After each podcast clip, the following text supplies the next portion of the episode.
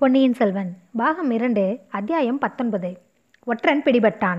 அன்று நடந்த சம்பவங்கள் பெரிய பழுவேட்டரையருக்கு மிக்க எரிச்சலை உண்டு பண்ணியிருந்தன. சக்கரவர்த்தியிடமும் அவருடைய குடும்பத்தாரிடமும் மக்கள் கொண்டிருந்த விசுவாசத்தை வெளிப்படுத்தி காட்டுவதற்கல்லவா அது ஒரு சந்தர்ப்பமாய் போய்விட்டது?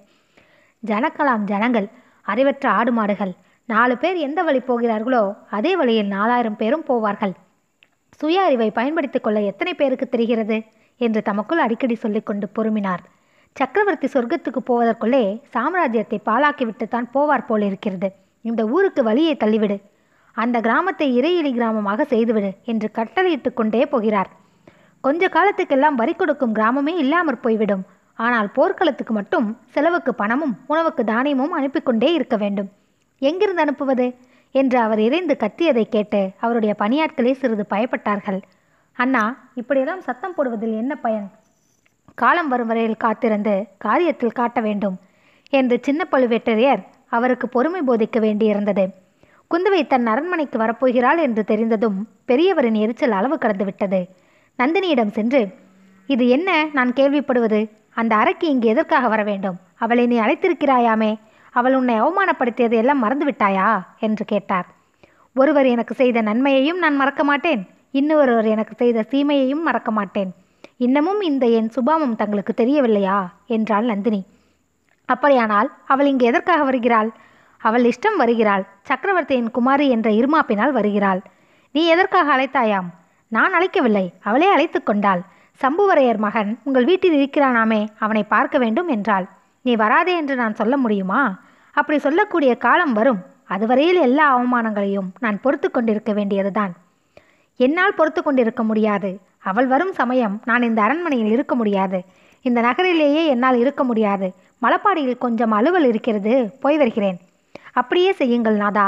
நானே சொல்லலாம் என்று இருந்தேன். அந்த விஷப்பாம்பை என்னிடமே விட்டுவிடுங்கள்.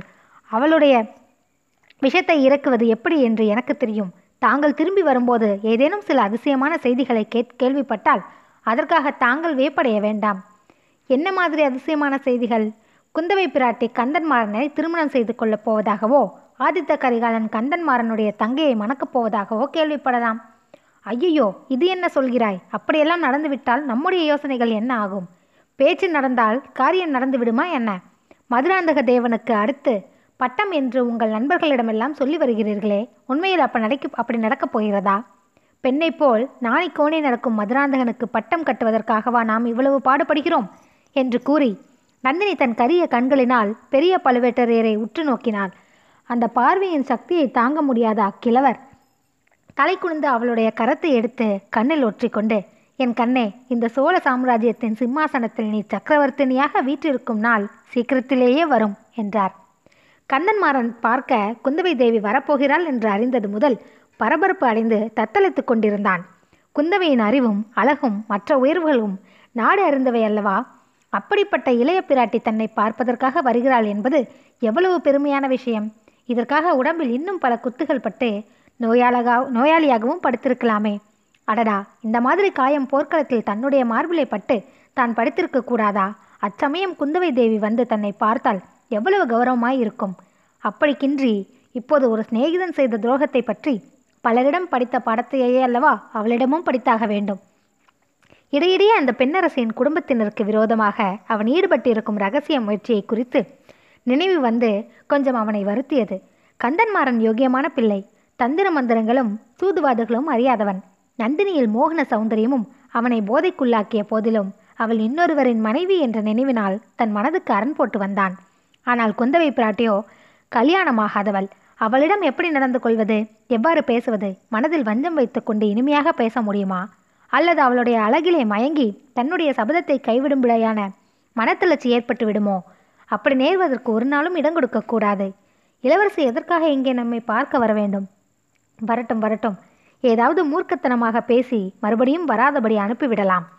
இவ்விதம் கந்தன்மாறன் செய்திருந்த முடிவு. குந்தவை பிராட்டியை கண்டதும் அடியோடு கரைந்து மறைந்து விட்டது. அவளுடைய மோகன வடிவம் முகப்பொலிவும் பொருந்தன்மையும் அடக்கமும் இனிமை ததும்பிய அனுதாப வார்த்தைகளும் கந்தன்மாறனை தன் வயம் இழக்க செய்துவிட்டன அவனுடைய கற்பனா சக்தி பொங்கி பெருகியது. தன்னுடைய பெருமையை சொல்லிக்கொள்ள விரும்பாதவனைப் போல் நடித்து அதே சமயத்தில் அவளுடைய கட்டாயத்துக்கு சொல்கிறவனைப் போலத்தான் புரிந்த வீர செயல்களை சொல்லிக் கொண்டான். தோள்களிலும் மார்பிலும் இன்னும் தன் உடம்பெல்லாம் போர்க்களத்தில் தான் அடைந்த காயங்களை காட்ட விரும்பாதவனைப் போல் காட்டினான். அந்த சிநேகித துரோகி வந்தியத்தேவன் என்னை மார்பிலை குத்தி கொன்றிருந்தால் கூட கவலையில்லை. முதுகிலே குத்திவிட்டு போய்விட்டானே என்று தான் வருத்தமாய் இருக்கிறது. ஆகையினாலே தான் அவனுடைய துரோகத்தை பற்றி சொல்ல வேண்டியதாக இருக்கிறது. இல்லாவிடில் போரில் புதமு புறமுதுகிட்ட அபகீர்த்தி அல்லவா ஏற்பட்டுவிடும். தோளிலோ மார்பிலோ குத்தி காயப்படுத்தி இருந்தால் அவனை மன்னித்துவிட்டே இருப்பேன் என்று கந்தன்மாறன் உணர்ச்சி பொங்க கூறியது குந்தவைக்கு உண்மையாகவே தோன்றியது. வந்தியத்தேவன் இப்படி செய்திருப்பானோ? அவன் விஷயத்தில் நாம் ஏமாந்து போய்விட்டோமோ? என்ற ஐயமும் உண்டாகிவிட்டது. நடந்ததை விவரமாக சொல்லும்படி கேட்கவே கந்தன்மாறன் கூறினான். அவனுடைய கற்பனா சக்தி அன்று உச்சத்தை அடைந்தது நந்தினிக்கே வியப்பை உண்டாக்கிவிட்டது. பாருங்கள் தேவி கடம்பூரில் தங்கிய அன்றே அவன் என்னை ஏமாற்றி விட்டான் தஞ்சாவூருக்கு புறப்பட்ட காரியம் என்னதென்று சொல்லவில்லை. இங்கு வந்து ஏதோ பொய் அடையாளத்தை காட்டி உள்ளே நுழைந்திருக்கிறான். சக்கரவர்த்தியையும் போய் பார்த்திருக்கிறான். ஆதித்த கரிகாலரிடமிருந்து ஓலை கொண்டு வந்ததாக புழுங்கியிருக்கிறான். அத்துடன் விட்டானாம். தங்கள் பெயரையும் சம்மந்தப்படுத்தி தங்களுக்கும் ஓலை கொண்டு வந்திருப்பதாக சொல்லவே கோட்டை தலைவருக்கு சந்தேகம் வந்துவிட்டது. அவன் ஒற்றனாயிருக்கலாம் என்று ஐயுற்று அவனை காவலில் வைக்க சொல்லியிருக்கிறார். எப்படியோ தப்பித்து போய்விட்டான். அது விஷயத்தில் அவனுடைய சமர்த்தை மெச்சத்தான் வேண்டும். நான் இந்த செய்திகளை கேட்டபோது என் சிநேகிதன் பகையாளியின் ஒற்றன் என்பதை மட்டும் நம்பவே இல்லை. அவனுடைய சுபாவத்திலேயே சில கோணல்கள் உண்டு. அப்படி ஏதோ அசட்டுத்தனம் செய்திருக்கிறான் என்று உறுதியாக நம்பினேன். எப்படியாவது அவனை நான் கண்டுபிடித்து திரும்ப அழைத்து வருகிறேன். அவனை மன்னித்து விட வேண்டும் என்று கோட்டைத் தலைவரிடம் நிபந்தனை பேசிக்கொண்டு புறப்பட்டேன். கோட்டையை சுற்றியுள்ள வடவாற்றங்கரையோடு அந்த நள்ளிரவில் சென்றேன். யாரையும் பின்னோடு அழைத்து போய் என் நண்பனை அவமானப்படுத்த விரும்பவில்லை. கோட்டையிலிருந்து தப்பியவன் எப்படியும் மதில் வழியாகத்தான் வெளியில் வர வேண்டும் அல்லவா முன்னுமே வெளியே வந்திருந்தாலும் பக்கத்து காடுகளிலே தான் மறந்திருக்க வேண்டும். ஆகையால் வடவாற்றங்கரையோடு போனேன். ஒருவன் செங்குத்தான கோட்டை மதில் சுவர் வழியாக இறங்கி வருவது மங்கிய நிலா வெளிச்சத்தில் தெரிந்தது. உடனே அங்கே போய் நின்றேன். அவன் இறங்கியதும் நண்பா இது என்ன வேலை? என்றேன். அந்த சண்டாளன் உடனே என் மார்பில் ஒரு குத்து விட்டான். யானைகள் எடுத்தும் நலுங்காத என் மார்பை இவனுடைய குத்து என்ன செய்யும்?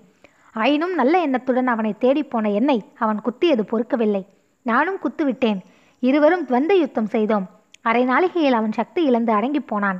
என்னிடம் நீ வந்த காரணத்தை உண்மையாக சொல்லிவிடு. நான் உன்னை மன்னித்து உனக்கு வேண்டிய உதவி செய்கிறேன் என்றேன். களைப்பாய் இருக்கிறது. எங்கேயாவது உட்கார்ந்து சொல்கிறேன் என்றான். சரி என்று சொல்லி அழைத்துச் சென்றேன். முன்னால் வழிகாட்டு கொண்டு போனேன். திடீரென்று அந்த பாவி முதுகில் கத்தியினால் குத்தி விட்டான் அரைஜான் நீளம் கத்தி உள்ளே போய்விட்டது தலை சுற்றியது கீழே விழுந்து விட்டேன். அந்த சிநேகித துரோக துரோகி தப்பி ஓடிவிட்டான். மறுபடி நான் கண் விழித்து உணர்வு வந்த போ பார்த்தபோது ஓ ஒரு ஊமை ஸ்திரீயின் வீட்டில் இருந்ததை கண்டேன். கந்தன்மாறனின் கற்பனை கதையை கேட்டு நந்தினி தன் மனதிற்குள்ளே சிரித்தாள். குந்தவி தேவிக்கு அதை எவ்வளவு தூரம் நம்புவது என்று தீர்மானிக்க முடியவில்லை. ஊமை ஸ்திரீயின் வீட்டுக்கு எப்படி வந்து சேர்ந்தீர்கள்? யார் கொண்டு வந்து சேர்த்தது? என்றாள். அதுதான் எனக்கும் விளங்காத மர்மமாக இருக்கிறது. அந்த ஊமைக்கு ஒன்றுமே தெரியவில்லை. தெரிந்தாலும் சொல்ல முடியவில்லை. அவளுக்கு ஒரு புதல்வன் உண்டாம். அவனையும் அன்றிலிருந்து காணவே காணோம். எப்படி மாயமாய் மறந்தான் என்று தெரியவில்லை. அவன் திரும்பி வந்தால் ஒரு வேலை கேட்கலாம். இல்லாவிடில் பழுவூர் வீரர்கள் என் நண்பனை பிடிக்கும் வரையில் காத்திருக்க வேண்டியதுதான். அவன் அகப்பட்டு விடுவான் என்று நினைக்கிறீர்களா? அகப்படாமல் எப்படி தப்ப முடியும்? சப்பட்டை கட்டிக்கொண்டு பறந்து விட முடியாதல்லவா? அதற்காகவே அவனை பார்ப்பதற்காகவே இங்கே காத்திருக்கிறேன். இல்லாவிடில் ஊர் சென்றிருப்பேன். இன்னமும் அவனுக்காக பல ஊர் அரசர்களிடம் மன்னிப்பு பெறலாம் என்ற நம்பிக்கை எனக்கு இருக்கிறது. ஐயா தங்களுடைய பெருந்தன்மையே பெருந்தன்மை என்றாள் இளைய பிராட்டி. அவளுடைய மனம் வந்தியத்தேவன் அகப்படக்கூடாது அவன் துரோகியாயிருந்தாலும் சரிதான் என்று எண்ணமிட்டது. அச்சமயத்தில் அரண்மனை தாதி ஒருத்தி ஓடி வந்து அம்மா ஒற்றன் அகப்பட்டு விட்டான் பிடித்து வருகிறார்கள் என்று கத்தினாள். நந்தினி குந்தவை இருவருடைய முகத்திலும் துன்ப வேதனை காணப்பட்டது. நந்தினி விரைவில் அதை மாற்றிக்கொண்டால் குந்தவியினால் அது முடியவில்லை.